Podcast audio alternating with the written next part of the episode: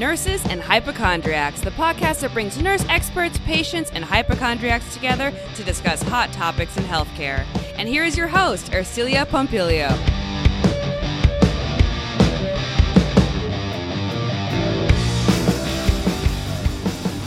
Have you ever wondered what it's like to live in a haunted house? On this episode of the Nurses and Hypochondriacs podcast, I'm joined by my very special guest, Lynn Monet, and she's going to tell us about her experience about buying a house that turned out to be haunted. She's written several books on the subject. This is a super interesting episode, and you won't want to miss it. But first, a word from our sponsor. This episode was brought to you by Rogue Nurse Media, 501c3, and The Well Written Nurse, empowering nurses and patients to tell their stories.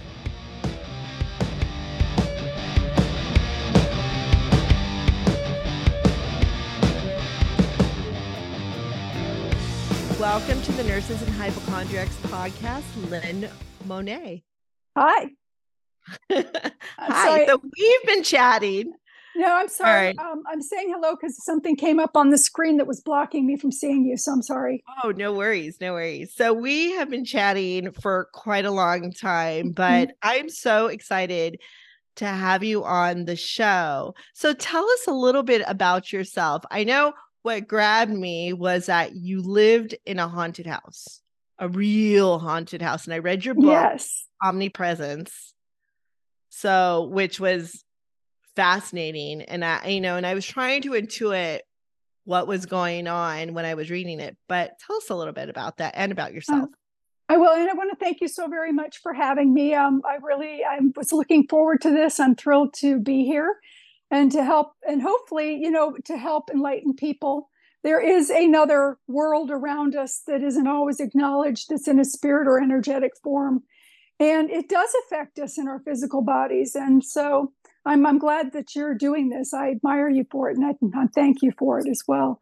Um, I uh, I was actually raised in a haunted house. I um my first well my my siblings and I had always seen spirits in the house. It was like, oh well, there's the toaster, there's the you know, there's the door, there's a car, there's a dead person.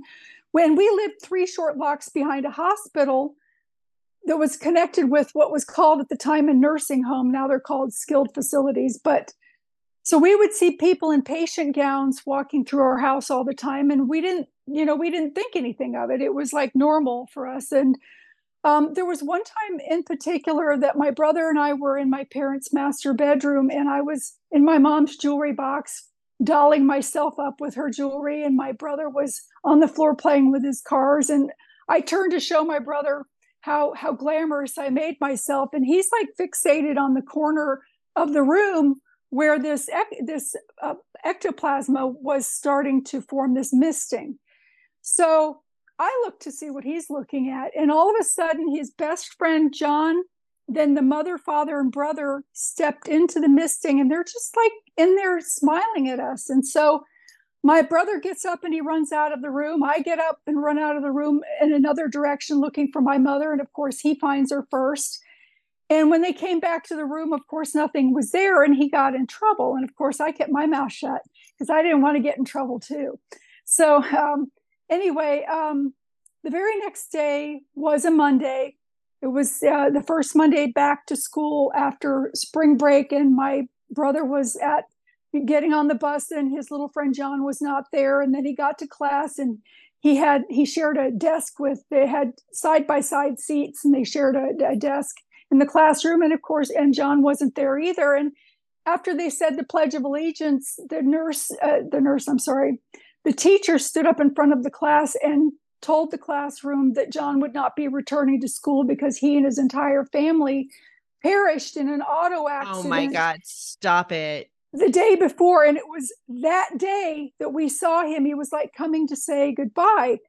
So um my mother my mother and father were not overly supportive of what we were seeing you know they would oh you know the kids and of course back in the 60s that's not something that you talked about because um, they would literally send the men in white coats to your house Right. you know it was always the joneses the term for you know don't let the joneses find out so um, when my brother came home, of course, my mother had heard because she was friends with John's mother. They would sew together and do things together. And she didn't she didn't quite know what to do about it. So she didn't really say as much to us when we talk about seeing dead people as much in the house as she did. But um, I was seeing things up until about um, 10 years old. And my mother took a jaunt. We were I was born and raised Presbyterian, and my mother took a jaunt with the Jehovah's Witnesses, which um, yeah, that's a whole nother show. But um, so I was still seeing things, and my mother took me in front of the elders, and here I am at 10 years old in front of all of these men sitting there looking at me. I was I was horrified, telling me that I was possessed, telling me that what I was seeing was demons, telling me that I was going to die in Armageddon, and all of these horrible things. And so I became afraid of my gifts. So even though I continued to see things, I didn't say anything about them. And I would run out of the room just as fast as anybody else because there's a ghost, you know? So I learned to be afraid. And it wasn't until coming forward with um, purchasing the house that I wrote the book Omnipresent about um, that was so haunted that I was never able to move into it. And um, it put me in touch with people of like mind, which then I realized that I wasn't alone and that my gifts yeah. were were not something to be afraid of. And so I was able then to nurture it and to come forward. The only thing that I, I feel bad about is when I was little, I could hear them too. I not only could see them, I could hear them, and, but I kind of lost the ability to hear when I want to. I can still hear, but only once in a while or when they really want me to. It's not something that I can just tune into. So I'm kind of hoping to get that still still back you know, with time. Yeah, yeah. Um, and and I, we were talking a little bit before uh, we started recording, and like for me, it's gotten stronger. Um, I think ever since 2019, um, like I can hear, um, I can sometimes hear um or intuit off of the guys that I'm dating, their children you know, mm-hmm. especially if they're very worried or something's going on. Or uh, usually the guy's been uh, like one of them that I was intuiting very strongly uh the guy that i was dating was drinking a lot i mean he was just having a lot of issues uh personal issues and he was not telling anybody he was just going along like everything's perfect um and i was really strongly intuiting uh his son like one day i was walking and and i was like oh that would be so great you know if he and his son could come out here and i i heard in my head and leo too and leo too and i was like who's leo? So about a day later um he sends me this picture he's like there's three little boys or there's three boys in the office today he's like there's me his son and leo and i was like who is leo? He shows me a picture of a dog. And i'm like you never told me you had a dog you know? And he he was like well you never asked. He's like it's not my dog. It's you know the kid's dog. And um i was like okay. And um and i go we need to talk you know? And so then we had a series of um these pláticas which are uh it's just clearing a space to where anybody could say anything um and he confirmed everything i said And the kid came out loud and clear loud and clear and was like he was nine at the time and he was like tell him to talk to me like a man. And it was so funny and i just started laugh i was like he was like he's like i do talk to him like a man. And i go obviously you don't and they were being oh, talking this poor kid you know oh. and i go you know he's nine you know he should be talked to like it like like a kid his eight you know like a person mm-hmm. and stuff don't baby talk him you know and um it was really interesting so uh that is very through. interesting it was very um intense but yeah the energy you put through uh and stuff like i have to really shut it down because i'll get hyper obsessed and hyper absorbed and so i really have to i've i've i've learned to shut it down and get a boundary and not put mm-hmm. the energy in so that i can go about my day and i was talking to you i i, uh, I was telling you about the priest who i mm-hmm. consulted mm-hmm. with um and he you know told me the same thing because you know he has this gift as well and he can talk to the other side even though he's not supposed to. So mm-hmm. he can communicate and um and he actually teaches classes and and uh, has symposiums and stuff on this even though he's not supposed to which is so interesting. But he was like you know teaching me is like you got to shut it down because you have your life too. And i go mm-hmm. and that that's very true so in your book about the haunted house like tell us a little bit about that. I mean to paraphrase it's like there was someone that was hung you know you there was a lot of activity going on. You were getting scratched and then there was like a wolf in the home. yes. You had there were come in to clear it right? You you had someone come and clear your home right? Yeah but it didn't work so right yeah, yeah um, I, there were there were two demons and a young man that had hung himself in the house. And the thing about this house is that it was built in the 1970s. So it's not always about the age of the house. It's about the age of the ground that it's built yes. on. A that, brand new house colonial. Yeah. For some reason, yeah. I kept getting colonial, colonial, colonial. But then mm-hmm. when I got to the 1970s, I was like, wait a minute, you know? Yeah. Which is interesting. It is. So you, if you could, if, a brand new house can be haunted if it's built in the wrong place. And that house, I was told by a a, sh- a woman that was a shaman. Uh, that was one of the, she was American Indian. She was one of the last people that came to uh, try to clear the house. Um, she had made mention that if the house had been moved over just three feet from where it was at, that it would not be haunted because apparently part of the house when they were building it because there are ley lines and there are vortexes, there are portals, portals and things yeah. like that that that spirits enter in through and that they travel through. And it, was what she explained to me sounded nuts, but it sounded yeah. so nuts that it actually made sense with what I was dealing with. So um, she talked about how they were tunneling somewhere when the house was being built and the house kind of broke into that section of the ground. And I can verify that because after she came to clear the house, she told me to go back in and smudge the house. And in the one area below, which is where the spirits hung out the most, in the family room with the um, the, fireplace, the fireplace, which is what right. they entered in through, there was an area that came from the wall and connected with the ceiling that came out a good um, space that the smoke when I was saging it would not go in; it would flatline. I mean, it would it would go like a handlebar mustache, and I would even take my hand and push it up into that space, and it would come back in my face. So it was where part of the tunneling was. She was right um, that that that had happened, and um, but uh, we only spent two nights there. Um, I never moved into the house. I did end up selling the house um, and for anybody that wonders, I did try to disclose that it was haunted to the people that did buy it.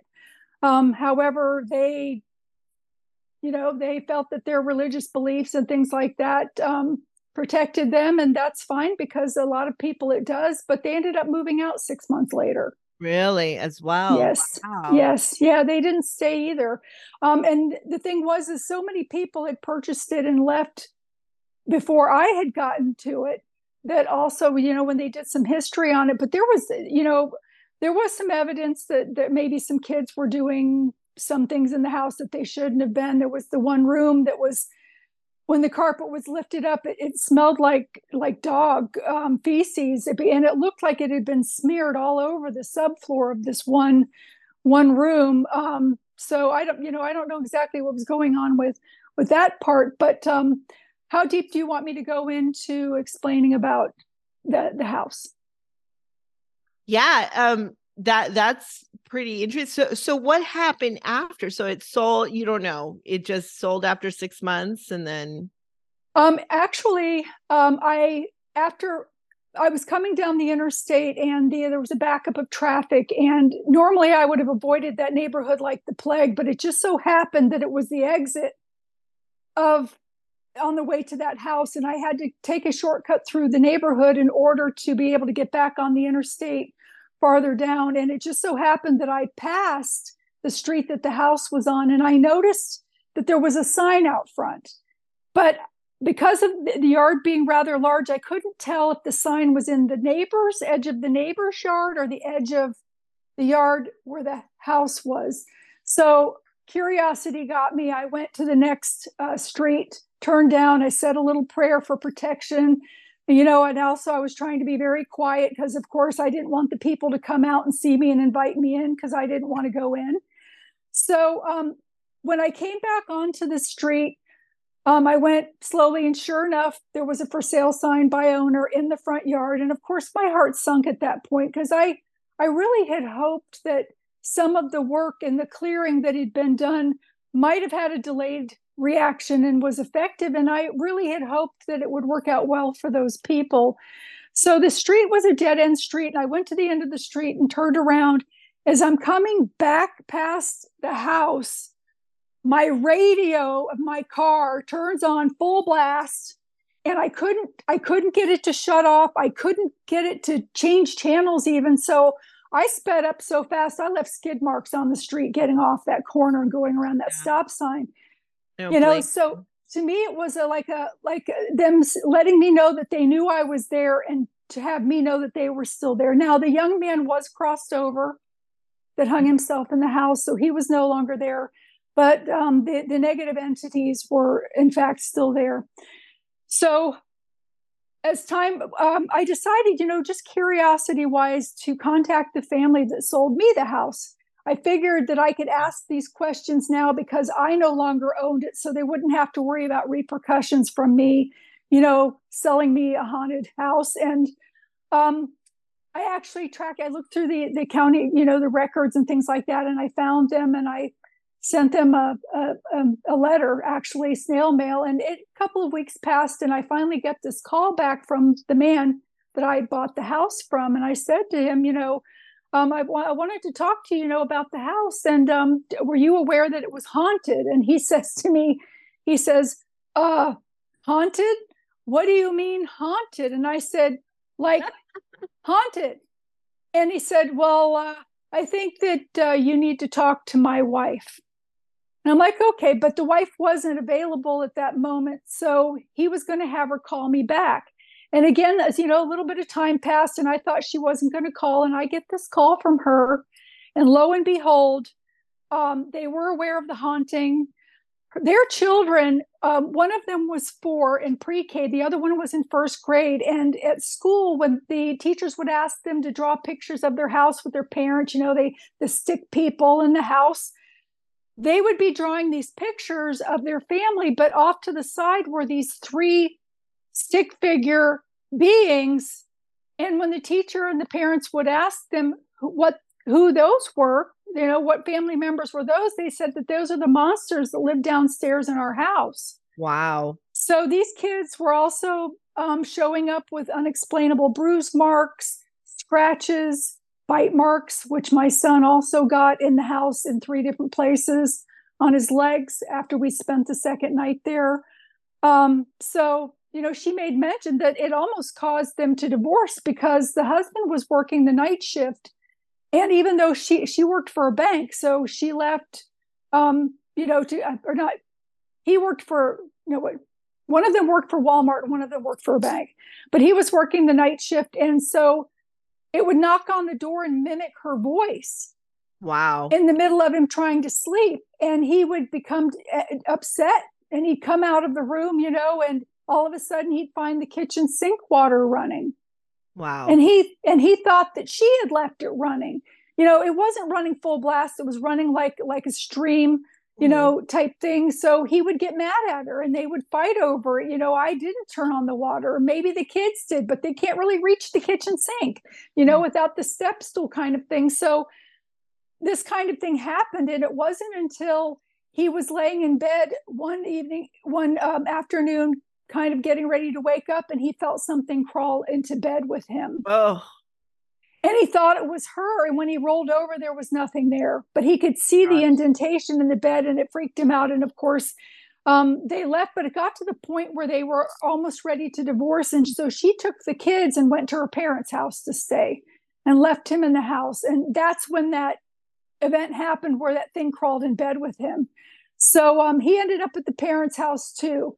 And um, the thing about it is, too, is at the time that I purchased the house from them at the closing, um, they showed up about two hours late. And she told me, she said, the reason why we showed up two hours late is because I was, when I found out that you had children, I was arguing with my husband because I didn't want to sell you the house you know knowing that you had kids and she said and and that's why that's why they were late so um yeah it, she confirmed that there you know and she kind of told me some other things that had happened you know with them things that the kids would talk about and stuff like that.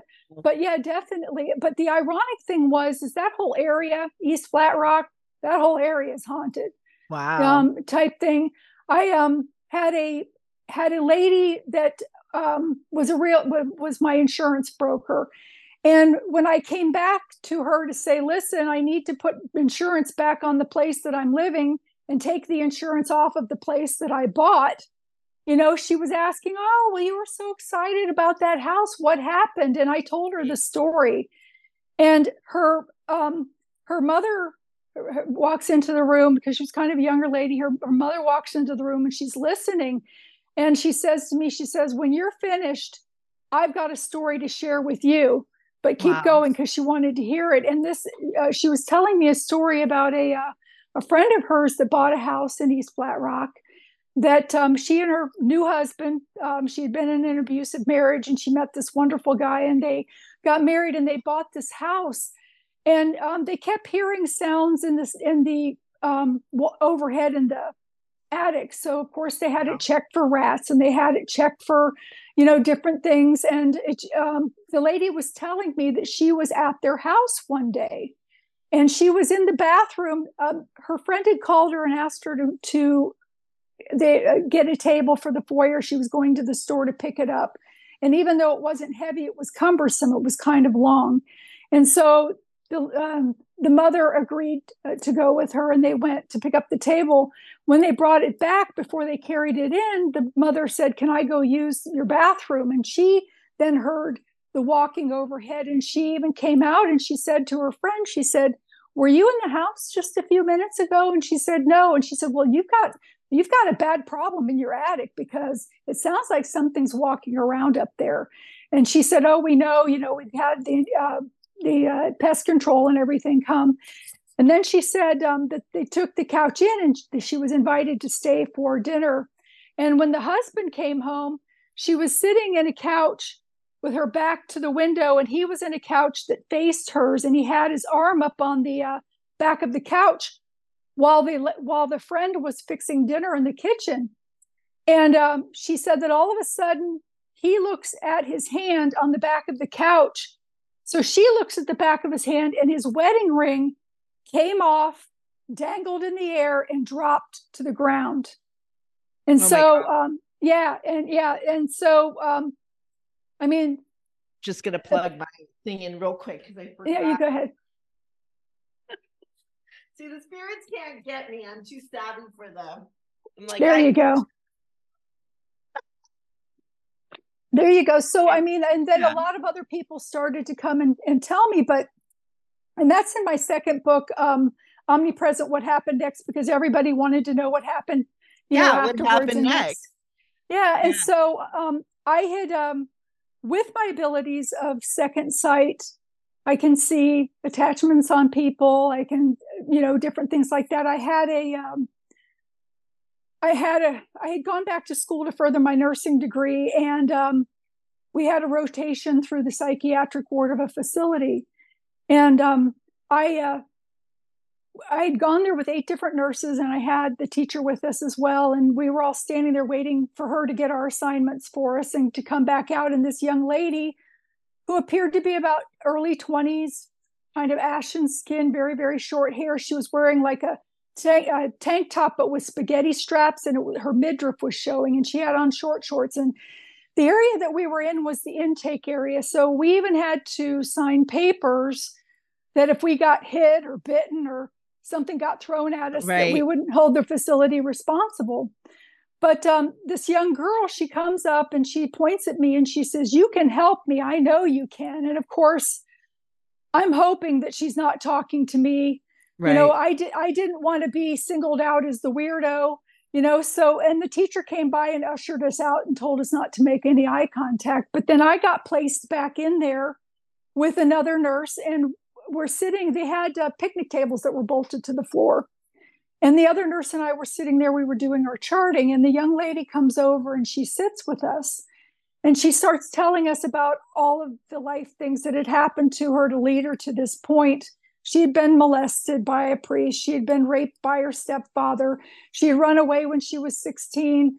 Um, she had started uh, practicing devil worship and realized that that wasn't the thing for her either. And so um, she was she's sitting there and she's just covered in these scratches everywhere. Wow. and the thing is that she i mean they were coming out of her nose out of her ear angled on her back in such a way that there is no way that she could have done that to herself but they were saying that she self-inflicted it. And she was even told me that one of the voices that she hears has a very long nail and it was scratching the inside of her female parts. And they were claiming that all of this was self-inflicted now I recognize these claw marks because in the house, the first the, the house that I bought, my best friend was clawed to the point of bleeding on her back and her stomach by a demon while I stood next to her in the kitchen of that house. And the claw marks looked the same as what she got.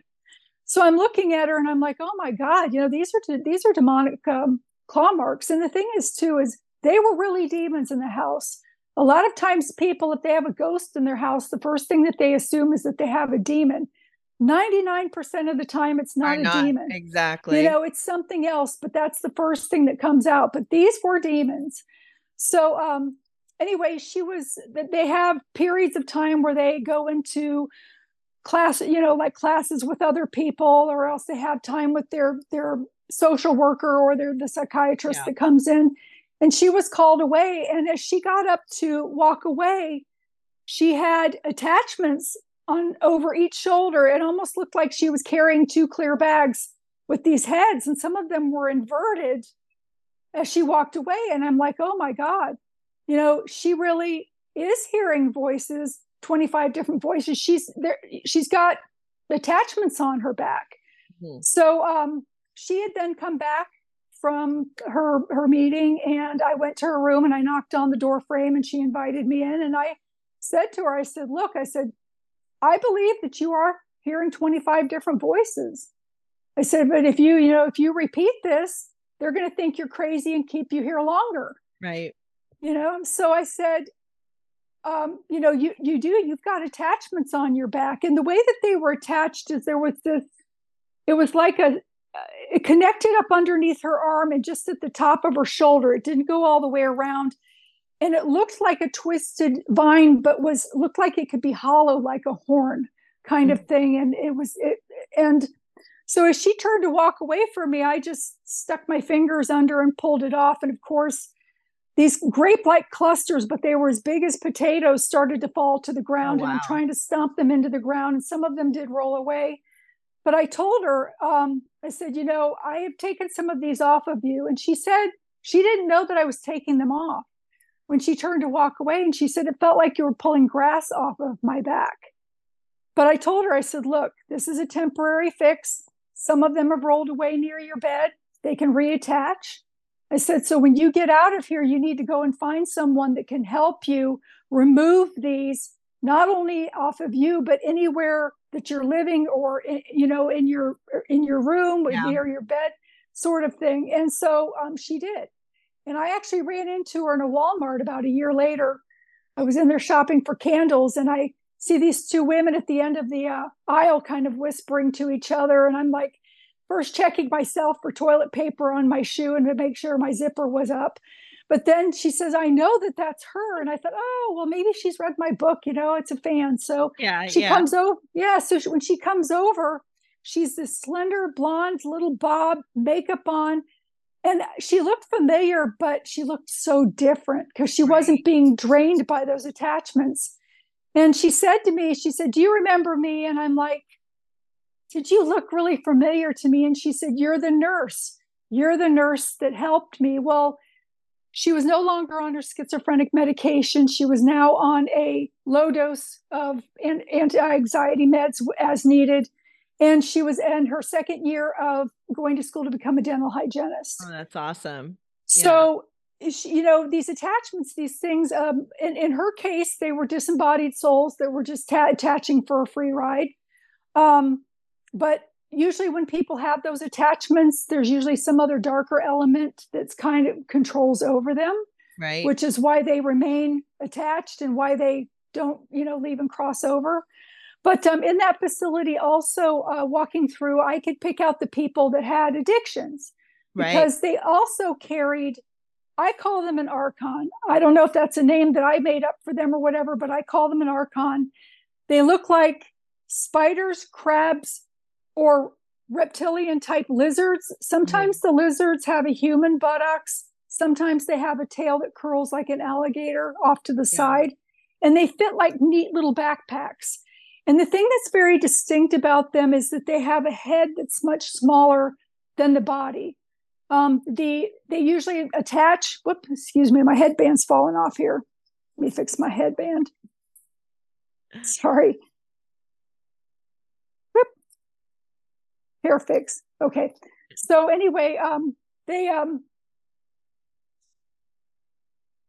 oh what was I saying? Oh, so they they attach on people. Um archons are something that's usually invited. Of course, when people get into their addiction, they're well they're right. opening that door for that window to um, you know, to uh to happen so that and the thing is is I can help remove like the the um the souls off of the girl's back. But I'm sorry, my headband's slipping off again, and my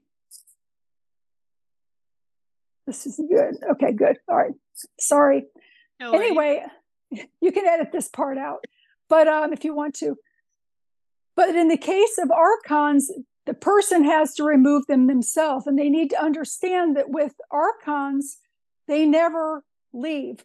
They will detach once the person has cleared up their addiction but they're constantly talking in their ear, trying to encourage the person to trip up and start that drink again because they feed off of the rippling effect that the addiction as well as the the rippling effect that it creates into the family into the community into right. their job you know all of that, that and chaos. they feed off of yeah. it exactly and they've got a good thing going so um you know they may as well uh you know they try to get back on there which is why it's important for people to follow up with care when they've had an addiction and continue their aa meetings and things like that for support. Exactly exactly. So um also with that i with my ability to have second sight i can see dead people and it's amazing how many people with addictions like even cigarette smoking how many dead people are standing around them or people in a bar have dead people standing around them just trying to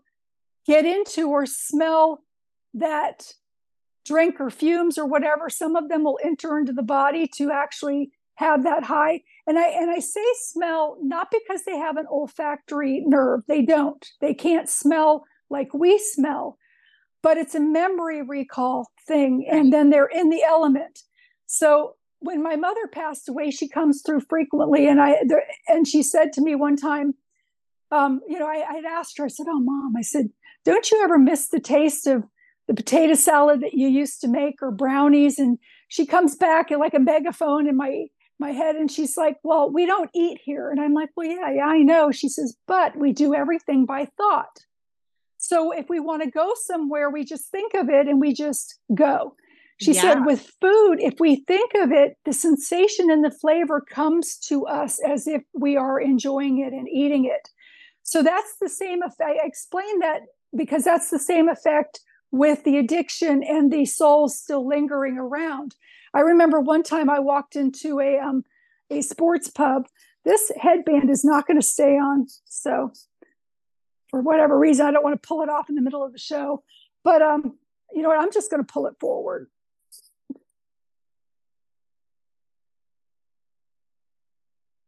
There, we'll just do that and see if it stays on now.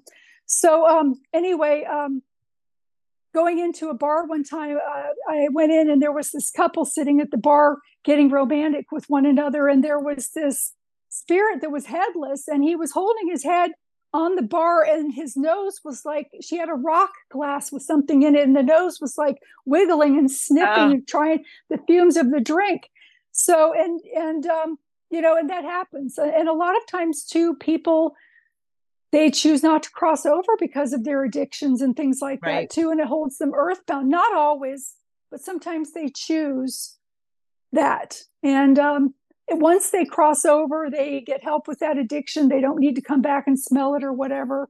I had a um at the time of death, people have the opportunity to either choose to cross over or not. Um, mm-hmm. I had a, for instance, in nursing, I was in a hallway with my med cart, and uh, I had a, a patient that was actively transitioning. So, of course, her loved ones and angels and beautiful beings, and uh, there were some other beings there also that um, connect the galactic things too also so um, I'm, I'm looking and there's this pillar and, and a lot of times souls that are earthbound will come around because they're curious at that time yeah. and there was there was a man that it was he was peeking around this pillar and i said hi you know and he's kind of looking over his shoulder because nobody you know talks to him or sees him and uh, I said, No, you there. I said, Why haven't you, you know, crossed over? And the way that I see spirits is out of my peripheral vision. I can see them as clearly as I can see you. Mm-hmm. Um, as I, if they're at a distance, they look opaque to me. Like, yeah. for instance, like when you're walking up to a plate glass window in a mall from a parking lot and you see your reflection, they look like that to me. But when they're very, very close to me, I might see a lower half, but I'll see this waffling to the air, like if they're standing right here type mm-hmm. thing. So an energetic thing so that I know that they're there. So when he came up towards my med cart, he was kind of standing off to the side. He was a handsome man. He looked to be about 35 years old. He had this very heavy Irish brogue, uh, the red hair. He appeared to be maybe from the 1800s or early 1900s. Mm-hmm. He was dressed nicely. You could tell that he was maybe middle class, upper middle class, because of the way that he was dressed, and he had a area on his abdomen that appeared to me like Swiss cheese, which oh, wow. indicated to me that he either passed of a corrosive disease like cirrhosis of the liver or cancer. And that's one thing too. They do still show their cause of death when they haven't crossed over.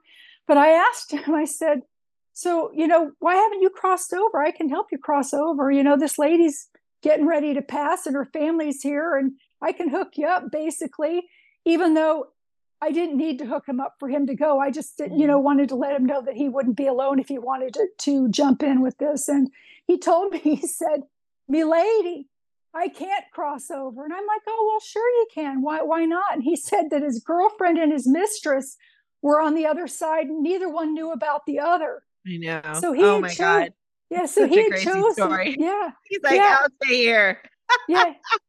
he had chosen to stay earthbound because he didn't want to face his infidelity you know? So a lot of spirits will stay earthbound for uh, for many many reasons. So yeah that's in my second book.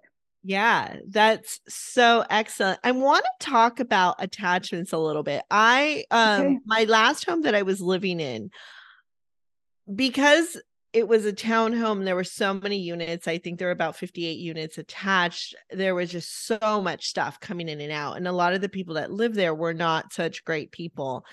And where I lived, I was in the media center uh, of Burbank. So there was mm-hmm. satellites all over me, you know, which was a lot of electromagnetic energy as well as there was a radio station down the street which i didn't even know um, i found this out really in 2018 i, I my attention was brought to it uh, mm-hmm. because i had a I had an astrological reading and I was, you know, discussing with the guy. I was like, yeah, I can intuit these things. And sometimes I hear things in my head and then I'll see them on my computer or I'll watch them on TV. And so mm-hmm. then he's like, "Oh, it's kind of like that movie with Jodie Foster, that UFO movie." You mm-hmm. know, uh, and I'm like, oh, so I went to go watch it, and it's all about satellites, you know, mm-hmm. and it's called Contact. And I started to look around me, and I was like, oh wait, what the hell? I, I was like, well, no wonder no wonder this Mhm. is going on. No wonder there's so much craziness. And my neighbors that I had next door to me, it was a rental, and the people next door were just always crazy. Like it was it this family had moved in and they were like this perfect, cute little family. And I guess the parents were born again Christians. Yes. And it was like the little girl was a ballerina, the boy was a baseball player. It was this perfect Mm-hmm. family. Seven years later, when they move out, they were a hot mess. The the Oh, son was wow. to demonic like music, like really bad rap music, and you could tell Mhm. the tonation, the frequency was really low. He got into drugs really hardcore. The little girl, I would see her, I guess she was like a, a teenager with her Daisy Duke shorts, and some dudes would be picking her up on the the sidewalk. The parents wow. were always fighting with Bible verses. It was bizarre, you know. So they so they left. So then another family moved in, and they were again crazy. And I was just like, what the hell is going on here? So Mhm. they would also, they had so many attachments, these people that would come in, that they would see me and start screaming at me, nobody likes you. Nobody like, and I was like, that's something you would tell a child. This is so, who cares? All I Yeah. wanted was peace and quiet, you know? Anybody now, my home, I always cleared it. I kept it clear, you know, and it was a lot of work to keep clear. You know, I had it, it was a lot of work.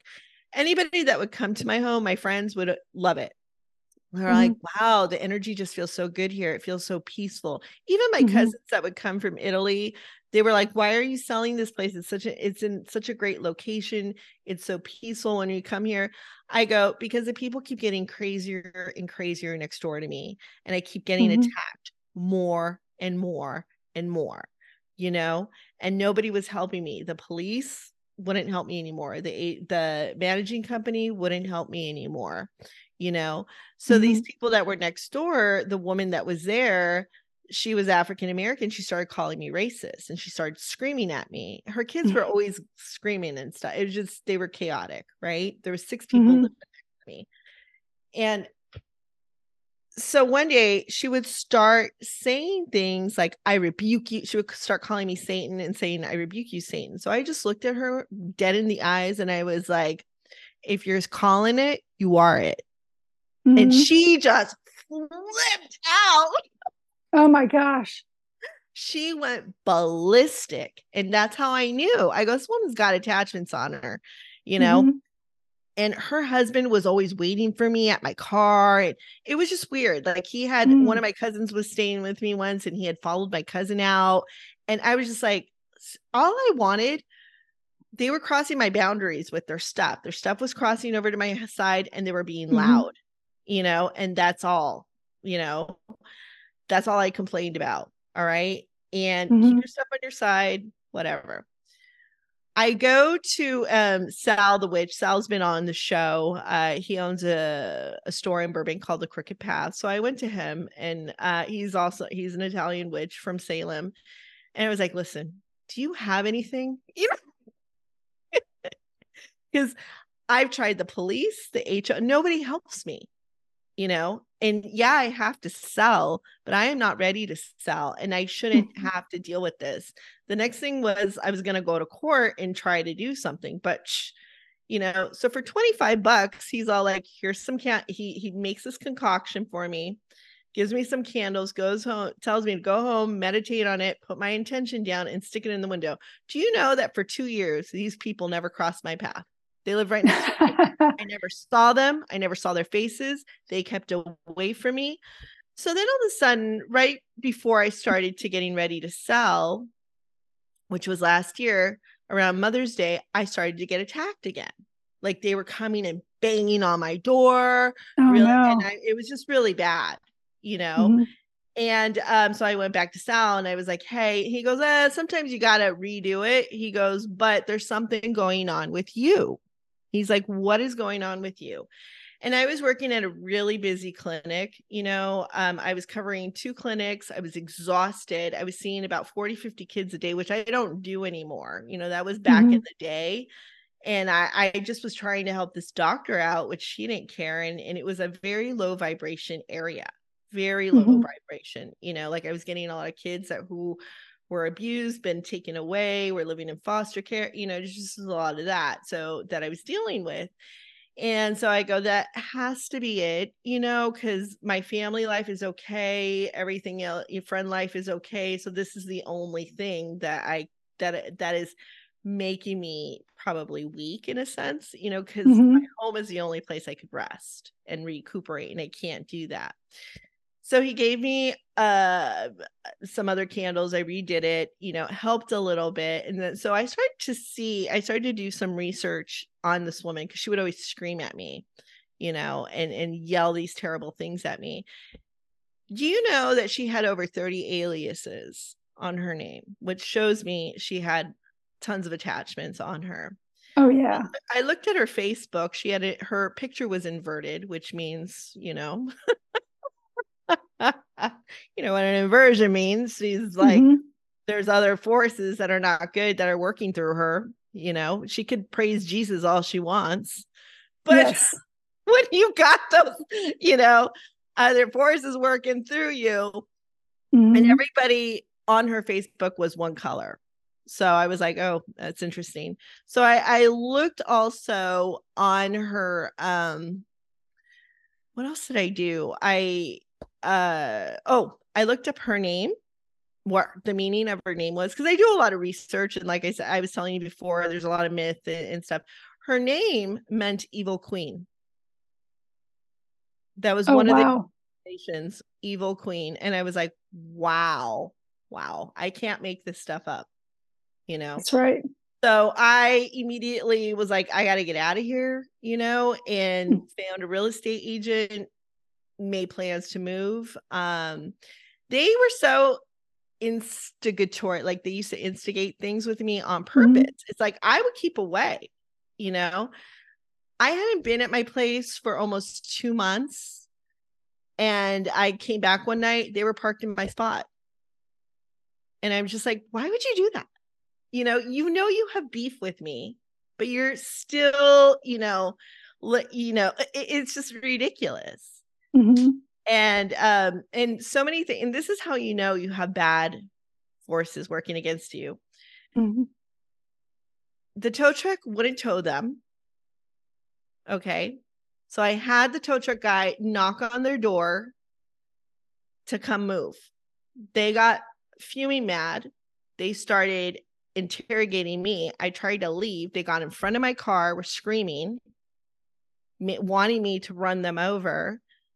The cameras that I had put up because I used to be on the board didn't work. Wow. The police wouldn't come. It was wild. I was like, this is demonic. This is not right. It, it is. There are other forces at work. That's for There's sure. other forces at work there. And um, you know, I, and so I would stay at my other place uh and until it sold. And I, I remember I was getting a contract that I had to go back to LA for. And it was just like, I was like, I don't know, this is not feeling good. This is not feeling good. This is I don't want to go stay there, you know, if I don't have to Mhm. until it sells. I was on a, a Zoom meeting with this medical director who was like older than God, right? He kept saying, But don't you just want to stay in Palm Springs? Don't you just, he kept saying that over and over and over again. I was like, No, I can make it work. You know, I, I only work a couple days here. It's only be gonna, gonna be a couple days for you guys. Don't worry about it. And then I was like, So then I processed it and I was like, Wait a minute, I need to stay here. You know, Mhm. for my sake there that's a message so do you get that like people will come and they'll give you a message like it's like a, a subconscious thing like they don't even know that they're doing it but you get that message Yes, that's true. And also, you know, sometimes too, you know, you're thinking of a person and then the next thing you know that you haven't seen in forever and all of a sudden you run into them. It's Yeah. a similar, yeah, it's on that same line, a little bit different, but on that same line. But yes, absolutely. I do, I agree with that. so And I'm you- sorry for fixing my headband. worry. I, I should I should have worn I should have worn a regular headband, but I've got this oh, stretchy you look thing on. and It's like it looks, it and it's like fine. it's like riding up on my head, pulling my hair back. So um, I'm just adjusting it, hoping that it will stay in place. Yeah. Next time I'll wear a regular one. yeah so- no it looks good it looks good but yeah um so do you believe so what is going on so there are people who can intuit and who can pick up things and there are people who just are shut down you know some play- people can call them like non-player characters or whatever for like in a simulation video game type of situation do you think it's like people who can pick up different frequent are we living on a different vibration i i think we're almost living on a different dimension than other people are you know, my belief is too, and I agree with that. Um, my belief is too is that we are in we are incarnates. We did not reincarnate for this lifetime. We volunteered and chose to come in, and we being incarnates put us kind of at a higher level energetically. So the way that it works on the other side is that you volunteer you you you're asked then you volunteer then you're asked. So they're like pick it's like a three step process before you you come here. But we all have volunteered to come here at this time for this exact reason of all of these things that are going on right now. And the thing about it is is because of that our lights are very very bright they're very big. Our auric fields are, are like three times the size of everybody else's. So souls can see that demons can see that and they want to dub out the light. Yeah so they're also drawn to it if they're lost souls and things like that because they think that we're angels.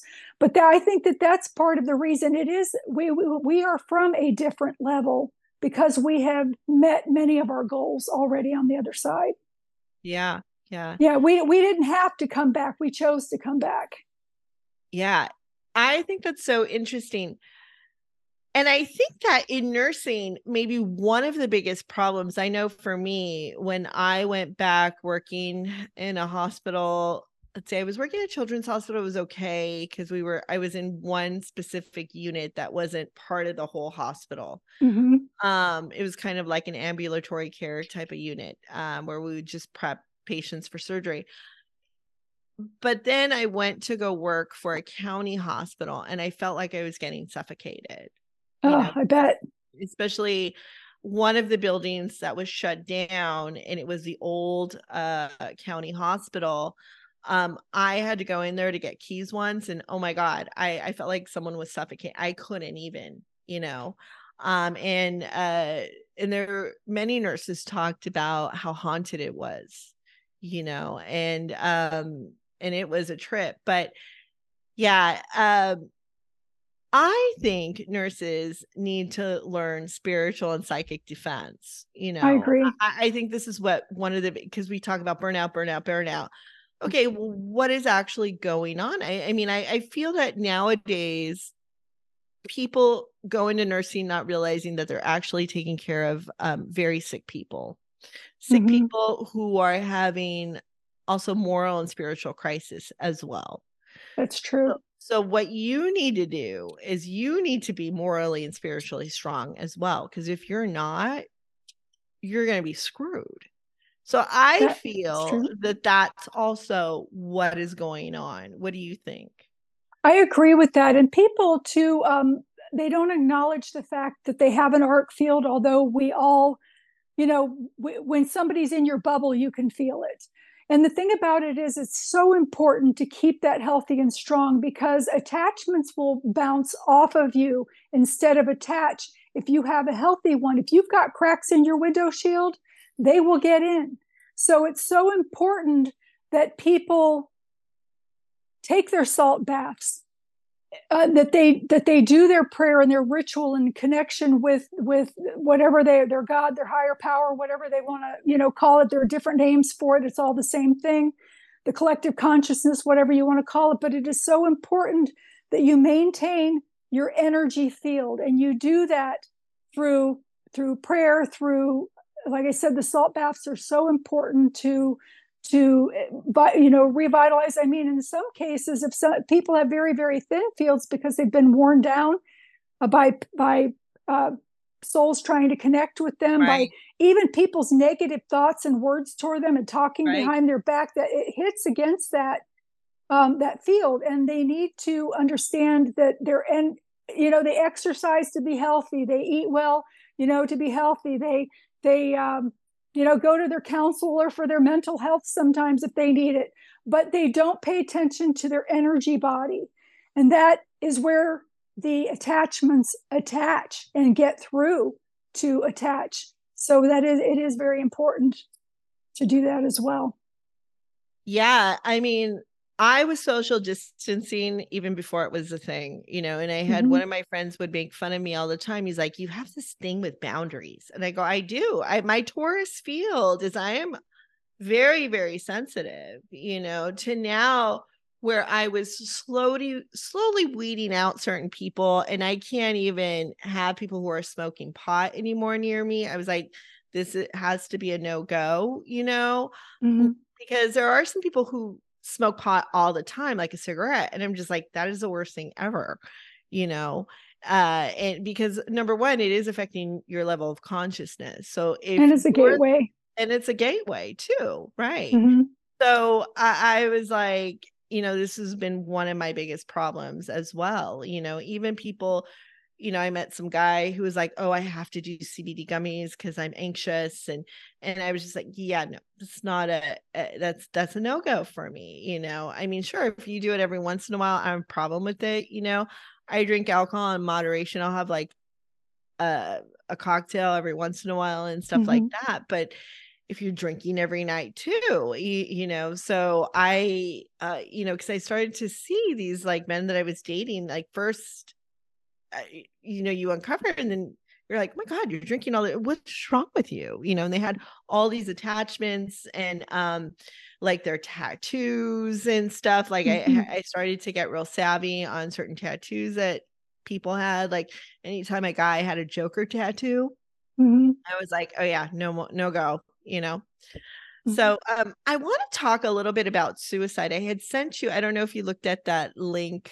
of the I did. young nurse who I believe she was 26 years old. Uh, mm-hmm. Uh, everybody has been uh, sharing her story. And basically, she was a young nurse. I, I guess she was a new grad, and um, she decided to take her life. And she left this suicide note behind um, where she was blaming her suicide on the hospital system or the manager. And to me, they said that the story is that the family found the suicide note and went ahead and decided to get it published. So they published it in, I don't know if it was a paper or what that was. And they're like, look, look how bad the um, hospital system is. And and yes, there are an increased number of nurses and doctors who are taking their lives, you know. But I mean, what what do you think of that case in particular of the girl? I thought that it was scripted.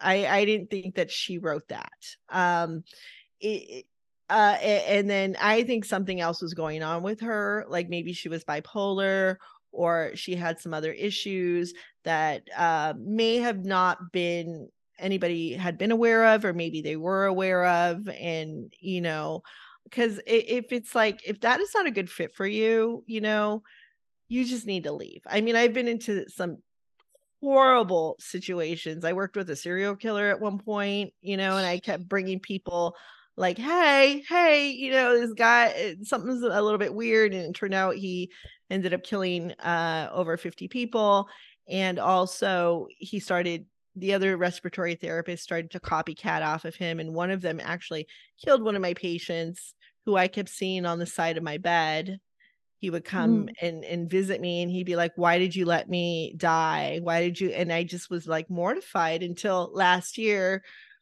i had a woman on and we were talking about serial killers and i you know de- uh went a, and did a little bit more of a deep dive and i found some articles that there were copycats and and there was a, a, a, respiratory therapist that had gone into the room right before this guy coded you know so i and, and i was taking care of 13 patients that night and i was only like 25 26 years old myself but mm-hmm. you know what do you think about that case you know um, i think that the note may have been written by her however it was embellished mm-hmm. that's where i think the scripting part came in Okay, so I do think that there were some additives to that.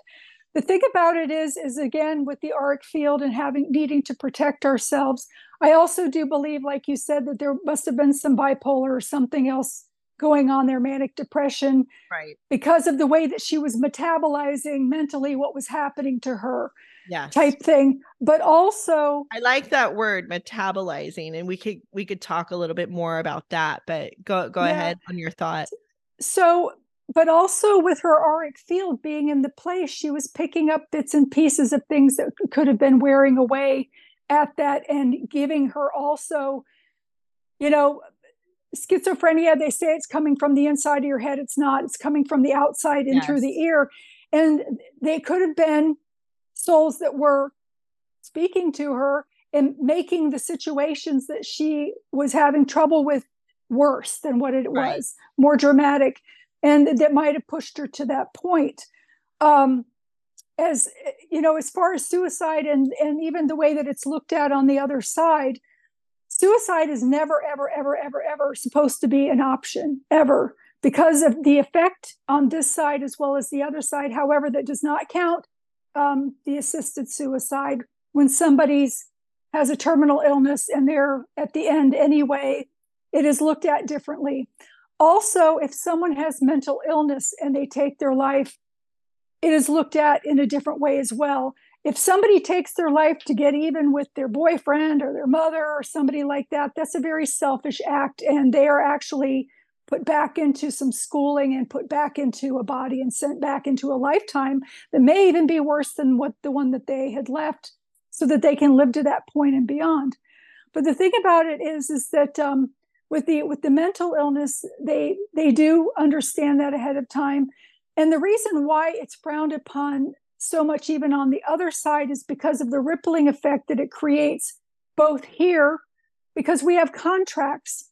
The contracts we've agreed to do certain things like for instance you know meeting with a person at a certain time that prevented them from having a car accident because you were with them at that moment or or having a child that's going to have a child that's going to be the president of the United States.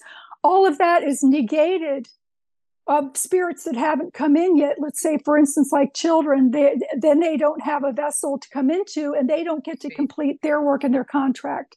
And that's why it has a rippling effect of negativity on the other side and why it's frowned upon so um, but you don't go to hell because you've committed suicide but the life that you're put back into if you've done it for selfish reasons is is a living hell in itself so Yeah. Wow. Yeah. Yeah.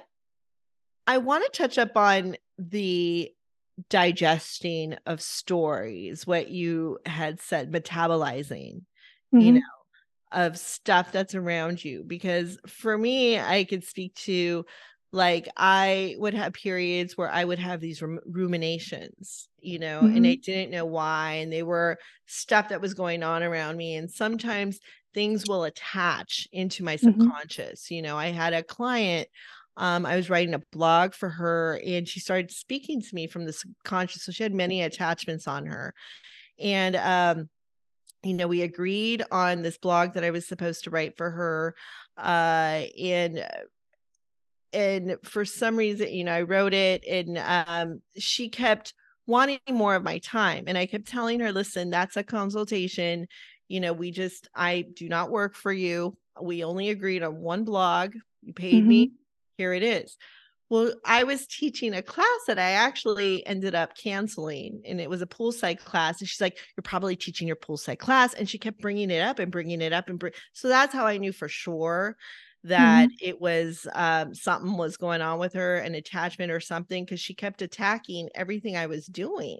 And I've been Oh, doing wow. this stuff for a very long time, and she just started her business and i i was just like whoa it, she was just way out of control you know and um so but what had happened was i felt like i had an implant Mhm. Because i kept ruminating and ruminating and ruminating and ruminating she was now in my head and i couldn't get her out the only way that sh- I was able to get her out was I saw that she was on my newsletter and I saw that she del- took herself off of my newsletter and it was almost like I had to leave a door open so that she could leave on her own.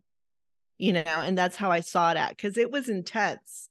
And I was like, "Whoa, I don't know what that girl has on her, but it was not good." you know and so now i have to and, and it kind of happened again with one of my students one day she was a second um repeat student she took my class a second time which i was hesitant i was a little bit on guard but mm-hmm. as she was taking my class she st- i felt like she was violating me i was being violated and she mm-hmm. had been violated you know oh wow she had told me this story.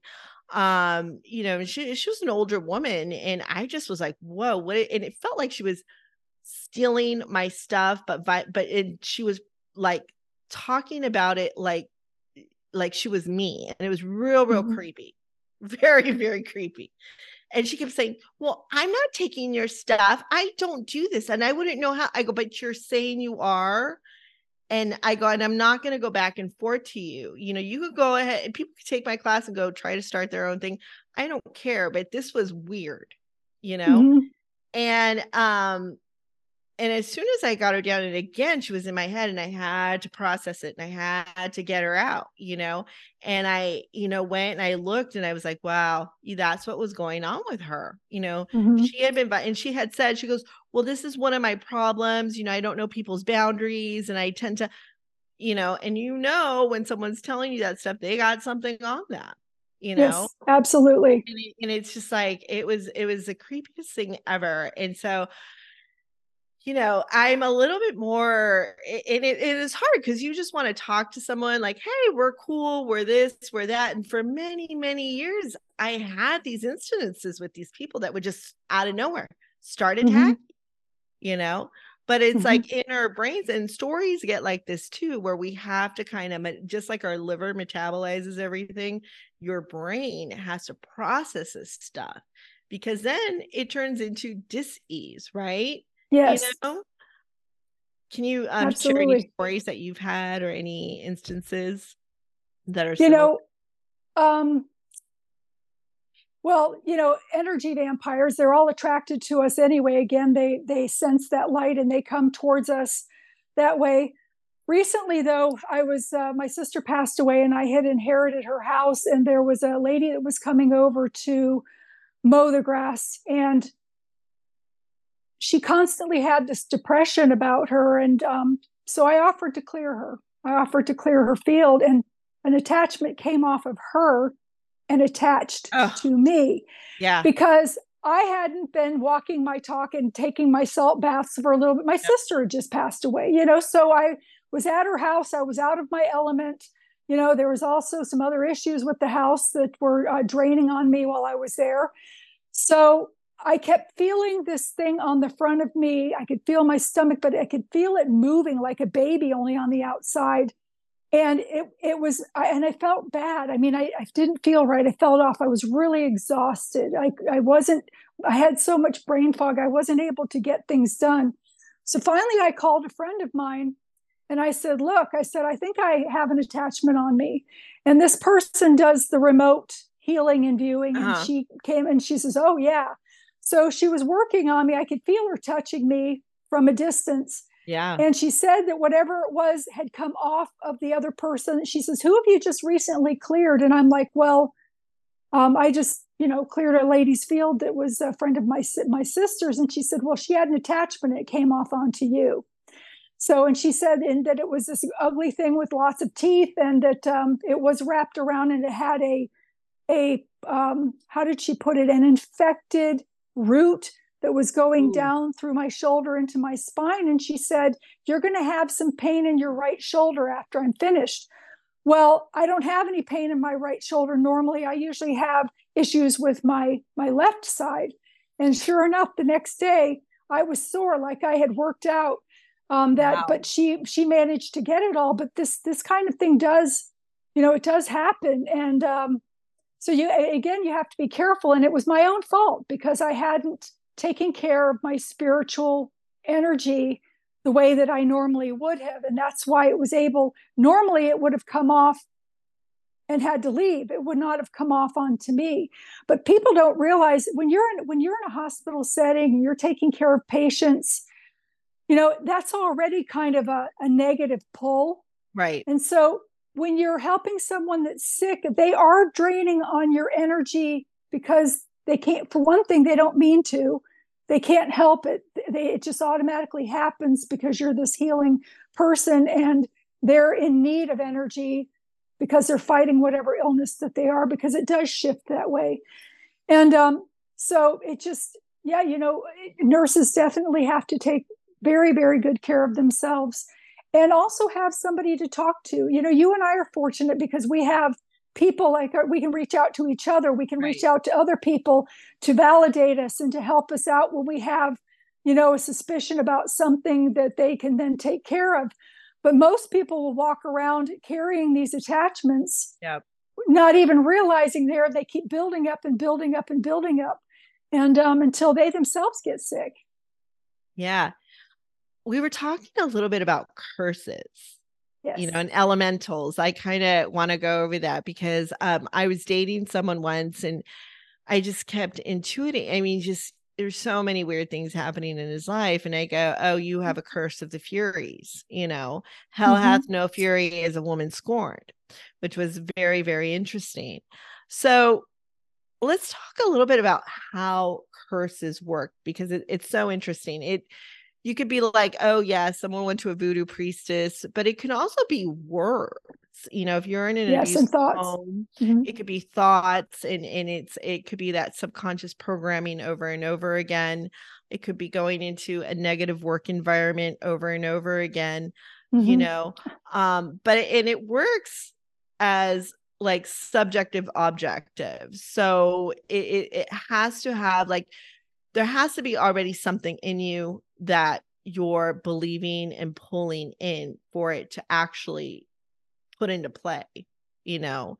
Um ha- have you had those experiences or you know what can you talk about?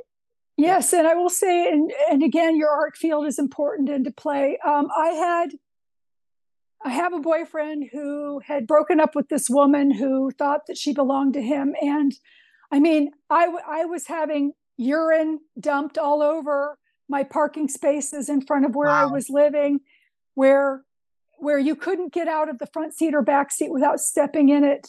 She was leaving pig's feet oh. on the doorstep with tied with with um, thread and things like that. She was doing moon magic. Wow, she, she put, was intense. Yeah, she and yeah, and she actually put liquid glass in the radiator of my vehicle while it was parked in front of my oh boyfriend's my house. It caught fire while I was driving it home on the interstate. Fortunately, the engine stopped her. It would have killed me, you know. So, um, but she was intense. But she is constantly doing acts that I can feel, you know, that yeah. that um, that I can feel that she's doing. And it's not that I'm thinking about her and calling on it, but I also have to have. I also have to be aware. You have yeah. to be aware and pay attention to to your energetic field also because people do you know it's thoughts it's the negative the yeah. jealousies it's you know all of those things that they send in that um you know or those little thoughts in that moment that they're that they're angry at you or they they don't like you or who does she think she is or that sort of thing all of those things count and also if you are around a person that's that's angry mm-hmm. internally mm-hmm. that hasn't dealt with their anger issues or things like that um, you can also pick up on that too but um, the thing with with curses, um, you know, they can work. The the the uh, how, what's the wording I'm looking for? The strength. I can't think of a word. Depends on you of how much you allow yeah. it to affect you. So, and that's where that part comes in. Um, that that um, Ursilia was saying is that um, you know you have to you you don't want to focus on it but you do need to be aware of it and you do need to you know do things uh, continue with your prayer continue with your baths right. to prevent that. You know another thing recently too and it's a little bit off the beaten path that i realized is when my sister passed away she wanted to have her ashes placed in the ocean. And of course the elemental that was living at her house was putting all of this negative energy and stuff towards her. So she was having some depression, she was having some anger, and all those sorts of things. But when I was carrying her ashes to the ocean in the box that they came in, this negative pull was radiating um, from her box. And what I realized in that moment is when we leave our bodies to go cross over, we leave not only our body, but of course, the negative emotions are left there, the disease is left there, curses are left there. All of that is left in those ashes or in that body that is left behind. And it was so strong that I ended up having to take the ashes and put them in a in a sand pail to carry away from my body and then I walked into the ocean and let her go. But my concern is is a lot of people want to wear a pendant with a little bit of their mom's ashes or a little bit of their brother's ashes or their dog's ashes and the dog's not so much because they usually don't have those emotional problems that people do or those kinds of things.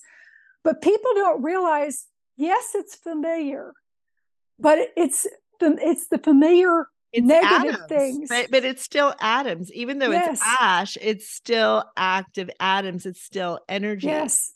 You know, I I did a clearing for a friend once and I kept mm-hmm. feeling mm-hmm. this weird energy in his room. And he kept clearing out boxes, kept clearing out stuff. And then one day he calls me and he's like, I really think you need. And I was like, this is not a joke, is it? Because, you know, because my friends would joke about stuff. They would call me mm-hmm. bruja mm-hmm. and all this stuff, you know. and um, so I was like, you're really serious, right? Because we're going to do this. And he's like, yeah. So I went in there and I noticed that on across from the corner where he was having this activity, this weird, you know, and it felt like um, a disincarnate spirit. Mm-hmm. Um, on the other side, he had the wall of death where he had um, his dog's ashes, the cross on his mother, on his grandmother's um, coffin was there, mm-hmm. and then a picture of his mother, which he did never got along with, you know. So I was like, yeah, this is all energy, you know, so we got to disperse it. Uh, so he took all that stuff out, and I go, don't keep this in your bedroom where you sleep, you know. Yeah, exactly. And, and I and I was w- part of a group at that time where that I could go back and kind of ask questions and stuff, and and so they were saying, oh, it was probably the energy you were feeling was coming off of the ashes because those are still atoms, you know. Yes, that is still energy going, even though it's ash, it is atoms, it is still matter, you know.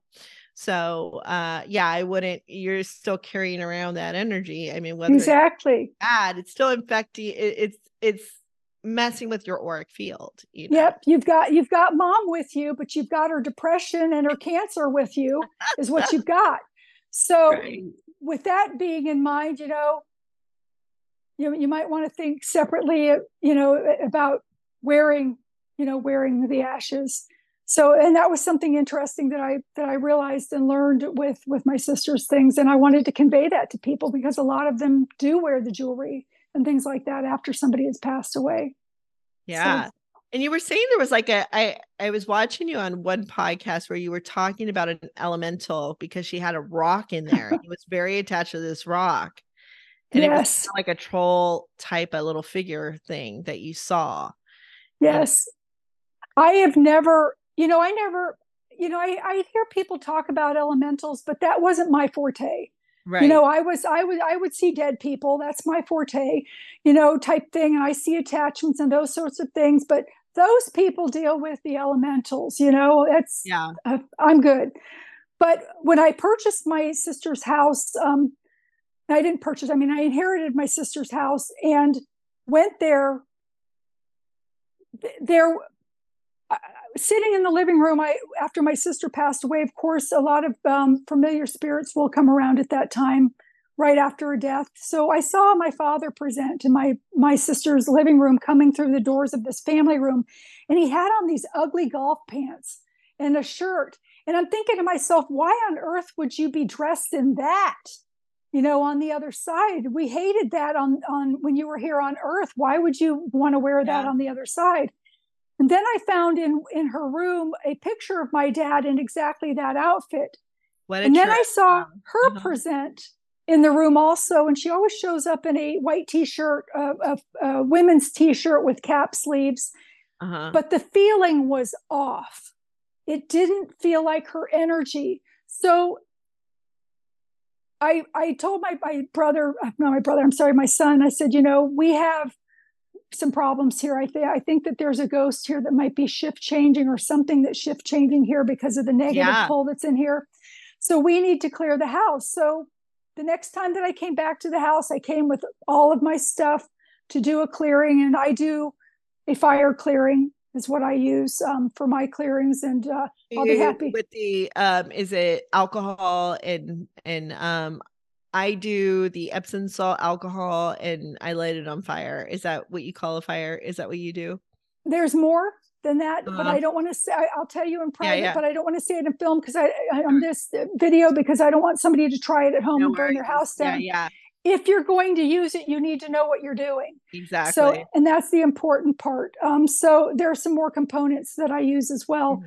However, it didn't work. Well, that's my go-to when nothing else works because the the fire sucks the air in yeah. so it'll stuck the spirit forms in and they end up in the bottom of the pan. Right. So i called you know a friend of mine i said look you know um, it didn't work um, and just to back up a little bit my son my son and i were standing at the top of my sister's stairs and we see this little thing just under three feet tall walk past both of us and my son says did you just see Hogwarts go by? And because it looks like the banker on Hogwarts is what it right. looks like, you oh, know, with the nose and yeah, everything. Yeah. And I said, Yeah, I did. And then Control. it comes walking past a second time back into the room that it came from, which was the room where the rock was. And then he, he comes out a, th- a, third time. And this time there's the ectoplasm is building up in the hallway. And I oh, could wow. see these floating heads of, of, dis, of um, disembodied souls that he had been collecting that he would almost carry like balloons that oh. were his entertainment and that he would draw energy off of from you know before time and people have to realize with elementals elementals were here when the earth was created so they were here even before religion so the right. religious things that you would normally use to clear a house don't work with them because they don't have to leave so um, I, that's what I had that's what I was dealing with, um, you know, in her house. But the thing was, is that um, this uh, this creature he, he, loves he they, they hate people for one thing. When they were created, it was during the time of also the giants. They were the guardians of of the forests and things like that. They helped the Native Americans, but then the Native Americans kind of started feeding them to the giants, and there are all different stories about it, and there are different types. Um, I thought mine was a Pukwudgie, but I guess I'm not in the geographically correct space for it.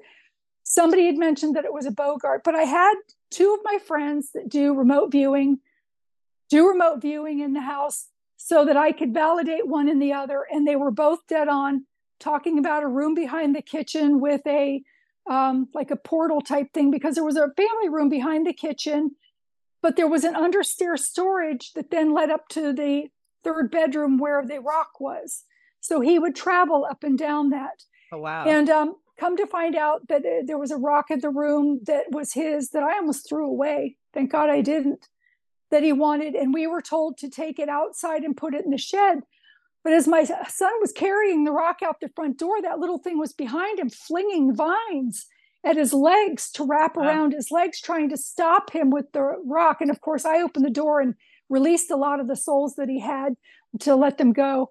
The funny part was too is to back up is um, I have a half sister um, named Mary, and she was sleeping in the room upstairs that was my sister's room, and she something kept waking her up and waking her up. And when she opened her eyes, she saw this wreath of these heads and faces floating over her. Well, I had seen the same thing in the hallway after she had left, and I realized that that little thing is so short, it must have been standing next to her bed doing things to wake her up. And he had his balloons with him, so to speak, that were floating high over, which is what she saw. Wow. But, um, oh, wow. And the elemental is still there. Uh, my son is actually at the house right now. It actually met him at the gate uh, when he came in. And um, we are appeasing it with treats and alcohol and tobacco and we've yeah. uh, trying to i mean you can't make them leave you know um it's and but it's not our fault there was a house built on its land so you have to appease them until you can either leave, you know sell the house or decide to live in it with him there but you but it's it, again it's that negative pull that is constantly on you i believe that he was grooming part of the reason why my sister got so sick at the end was because of him. because she went into the hospital with sepsis and then they overfilled Oh, her with fluids. And she died of um, respiratory distress. She went into CHF, even though the death certificate says that she died of ovarian and breast cancer, neither of which she had at the time of her death. Oh, interesting. Yeah, yeah, she had a history of it, but she hadn't had it in years. Yeah, it wasn't the cause. No, it was not the cause. The cause was that they overfilled her with 65 pounds of fluid in seven days because she went from 132 pounds to 199.6 pounds. Wow. And she went into respiratory distress and she couldn't breathe. So, yeah, but they don't want to own that one because, uh, yeah. Yeah, so- of course. It could be that insurance purpose. Oh, yeah. Yeah, definitely. yeah they don't want to own that one so um anyway a lot of my sister's illnesses and things like that. And the thing was too is i found out i was having a yard sale at the house and this lady comes over and she makes mention that she knew some people that lived in the house previously. And the thing about these elementals are is because of their negativity they can interfere with your finances. Yeah. they can interfere they'll ruin your relationships. Um, you know they can do a lot of the they can make you sick. They can do they can even cause death in some cases my sister died. Um, they can do these things. And so this lady was telling me that she knew like the third person before my sister bought it. And she said that those people bought it out of foreclosure. Then they foreclosed on the house which the person that sold it to my sister bought it out of foreclosure then sold it to my sister, but my sister paid cash for the house. So she didn't have, you know, the more that it tried to strangle her financially, the more stuck there she was. Whereas everybody else bailed, you know, because they owed a mortgage. And in her case, she did not.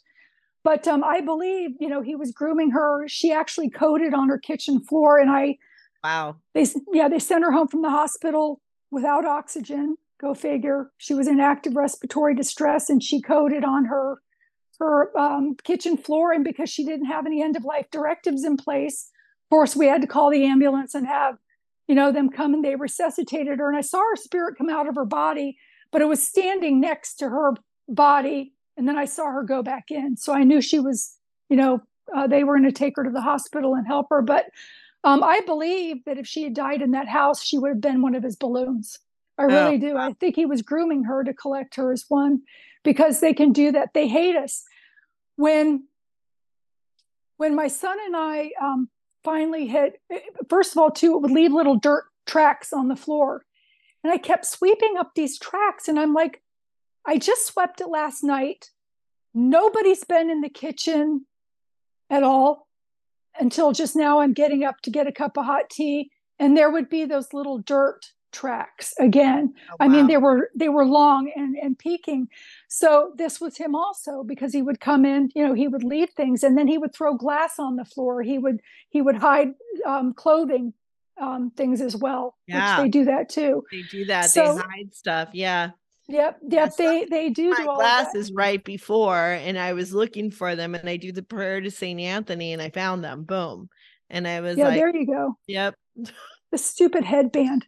Ah, anyway, um, so um, when we were getting, we had told it that we were going to be there, that it needed to stay out in the shed area. We gave it its rock back.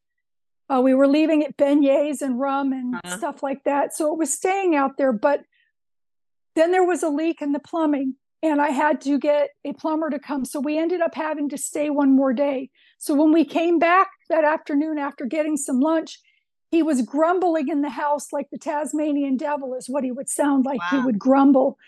And you could hear him. And so we had to send him back out again because, you know, we were there for one more day.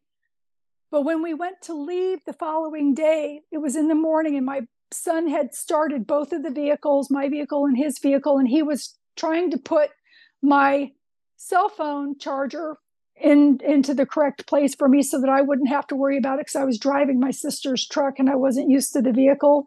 And all of a sudden we hear F bombs oh like wow, three in a row F bomb, F bomb, F bomb. and I thought my it was my son, and I asked him. I said, "Why are you Why are you cussing?" I thought maybe he pinched his finger or something. You know, he said that wasn't me. And then all of a sudden we hear f bomb, f bomb, f bomb. It was coming from that shed. That thing was standing in the shed. He was worried that we were going to leave and not give him the treat that we promised if he was good and stayed outside.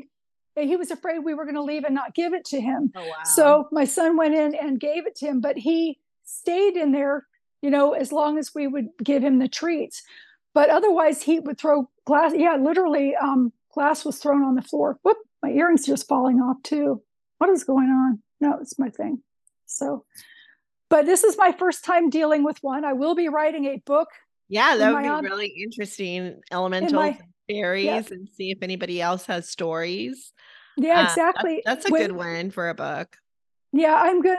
There's supposed to be five books eh, total in my omnipresent series by the time it finishes. The one that I'm going to write for that one is uh, Omnipresent Gnome Place Like Home. So yeah. instead of No Place Like Home, and I'm going to talk about it because, you know, this is a real problem. You think that it's demons or ghosts in your house, and it may not be, and they can shift change. They can also turn into animals, which is interesting mm. too, because yes, the things that we would leave out there were eaten.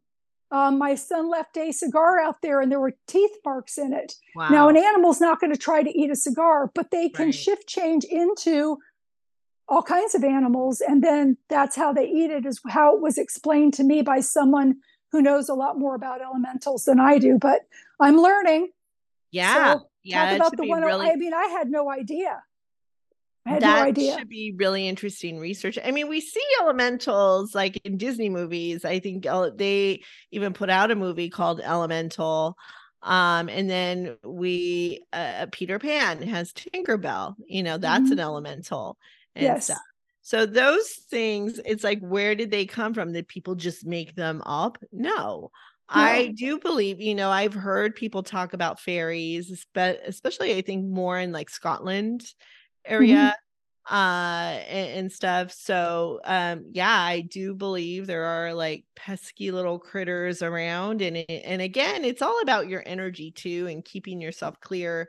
Um and, and just living more of a virtuous life which i i think and and it's just like you know do good not to overly obsessively do good to people you know um but always mm-hmm. protect yourself first and and absolutely you gotta use force to protect yourself and that's okay you know because you see a lot of these like romance scammers you know and mm-hmm. uh, there was something that you said in one of your videos where you did make an agreement with that person that entity and and that's why these curses and these things keep going because you have mm-hmm. some type of an agreement you know some people will call it oh you're blaming the victim well not really you you are you know you you did want to play their game. It's like someone goes, Hey, you want to play?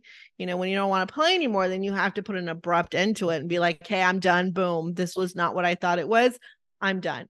You know, there have been uh, times where I felt like I've been put under a trance, you mm-hmm. know, and I had to really look at that. Um, and I'm writing a book on conscious dating. I'm like, what is it inside of me that is going on?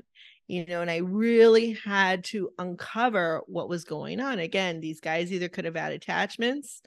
These guys, a lot of them were dopamine addicts too, that they were just doing it for the hit. You know, they were just texting, texting, texting because they were getting a hit and there was nothing going on with me mm-hmm. you know and i had to look at that object objectification of me i was like hey am i being treated like a person or am i being treated like an object? And i have to do that because it shifts my consciousness and it throws whatever's trying to get on me away you know? So i do a lot of mental stuff to where it shifts it and then it just evaporates and dissipates and goes away um but it, it is it is pretty wild so it is, and you know, and and some of the stuff, like you had made mention too, you know, people focus on it, it kind of comes into your realm more. Right. But sometimes stuff like that elemental happens totally out of the blue. I mean, I never think about elementals. Yeah. My sister has crossed over, and I um I uh, Katie Turner is my go-to for psychics if ever I need one. I don't know if you've met her before, but she's excellent, and she's I had a reading with her recently, and she said that my sister came through and she said, Did you see him? Did you see him? Did you see him? Because even she didn't realize that it was an elemental. She knew that there was something in the house because she used to talk about it. Wow. And she thought that it was a ghost in the house or somebody sending curses being put on her. And so she had all of this, um, the evil eye and all of this stuff around her bed for protective purposes. And it wasn't working because of that it was the elemental and not not a spirit although he did have spirits with him. But um and the thing about an elemental versus a spirit when you go in to clear a house is a lot of times the spirits especially the demonic ones they'll hide or poltergeist even for that matter and they're different will hide and they'll wait a day or two for you to be in there doing your stuff before they start to present. An elemental will present right off the bat. Yeah you know, and then start creating havoc, and people will assume that it's a ghost and it's not. Yeah. Yeah. It's so interesting. Well, this has been such a fun discussion, especially for our uh, Halloween episodes. Where can people find you, Lynn? And where can people read your book? Because I downloaded your book, uh, The Omnipresence, uh, the first one, which was really, really good. So, where can people find you? Um, I have a website, www.lynnmonet.com. I also can be found on Twitter and all of the, you know, the X and Facebook and all of the usual places that you can find. I have some of my books on Amazon. I have all of my books, most all of my books on my website. Amazon kind of has uh, taken my books and run with them. So I would, it's not yeah, about they don't the money. give you that much money. Yeah, they don't. Yeah. it- yeah, I would buy them from you specifically. I downloaded yours. Well, and I and I'll sign them and personalize them too. And it's not about the money; it's about getting the information out there. But if you are going to buy it, I kind of like to think that you would want it signed and personalized. Yeah. and that sort of thing. Um, also, I'm going to be um, I'm going to be shooting a segment in January, January 12th, um, for Beyond Belief, the show Beyond Belief. yes, I love Yeah. Beyond Belief. Yeah, I will be on there. Um, the, the, the segment is being shot in January, but of course it will come up later in the year. Excellent. So, um, and I'm getting ready. Uh, another uh, producers talking about doing a documentary on my Colors of Heaven, which is a as there is a dark side to the paranormal, there's also a light side to the paranormal. Colors of Heaven is a beautiful story about death, dying, and afterlife. I wrote it hoping to take the stigma of death and dying away for people. We don't die. We really just shed our skin and go on. It's it's not uh, you know, and it's not the last time that you're going to see your loved one. You will see them again. So with that understanding, I mean, some of the things it talks about, some of the things that happen physically and spiritually, because I can see both sides as a person's transitioning. It talks about how that all works and things like that um, you know and a lot of times the medical field when they start to, when a patient starts talking about seeing loved ones in the room or seeing people in the room they assume that they're hallucinating and sometimes they can even start seeing those things like a year in advance. And they're not hallucinations. They are seeing their loved ones coming in because i can see them too. So i hope that it brings comfort to people to read that book. And when in all of my books there's always a self-help area in the back um, you know, for different things. I'm just getting ready to release the third book. It's my fifth book, but it's the third book in the Omnipresent series called 111 Becadon Drive. And I have written a book called The Gap What Else Your Adolescent and Teen Needs to Know. I had two counselor friends of mine. I was looking for a book for my daughter. I have had a late life baby at 46. I've got two grown children, but I've got a 14 year old at home. And um, I was looking for a book for her with more things in it, you know, about how things are done now, like, you know, going on a date, put your phone away, you know, type thing, because these young Right. kids will sit across from each other and they're both on their phone. So, um, but it talks about um, everything. It, it talks about what to do if a condom breaks. It talks, you know, about different things like that. Um, putting your dishes away dry. There are a lot of things in it Yeah. everything from human trafficking on down the line and how to say no and set good boundaries. So I went ahead and I wrote that because we couldn't find one filling in that Right. gap. So I've I written love it. that as well. Good So- job. Awesome. Well, maybe we'll have you on again talking about your um book about the other side you know, and uh, talking about what happens when you pass on. So, but this is I would love that. Yeah, yeah. This has been super fun. Thank you so much. And thank you so much. And I'm sorry, my headband. I was like fixing it the whole time. No worries. You look beautiful. Oh, awesome. thank you. Thank, thank you. You, so look much. beautiful. Thank right. you so much for having me. I yeah, really, really appreciate fun. it. Awesome. Thanks for listening to our Nurses and Hypochondriacs podcast. We love your support and we love our listeners. If you have some spare change, go ahead and throw some to us on our Venmo at Nurses and Hypocon. Also, go ahead and leave us a review on iTunes. We'd love that. And if you'd like to be a guest, go ahead and send us an email at nursesandhypochondriacs at gmail.com.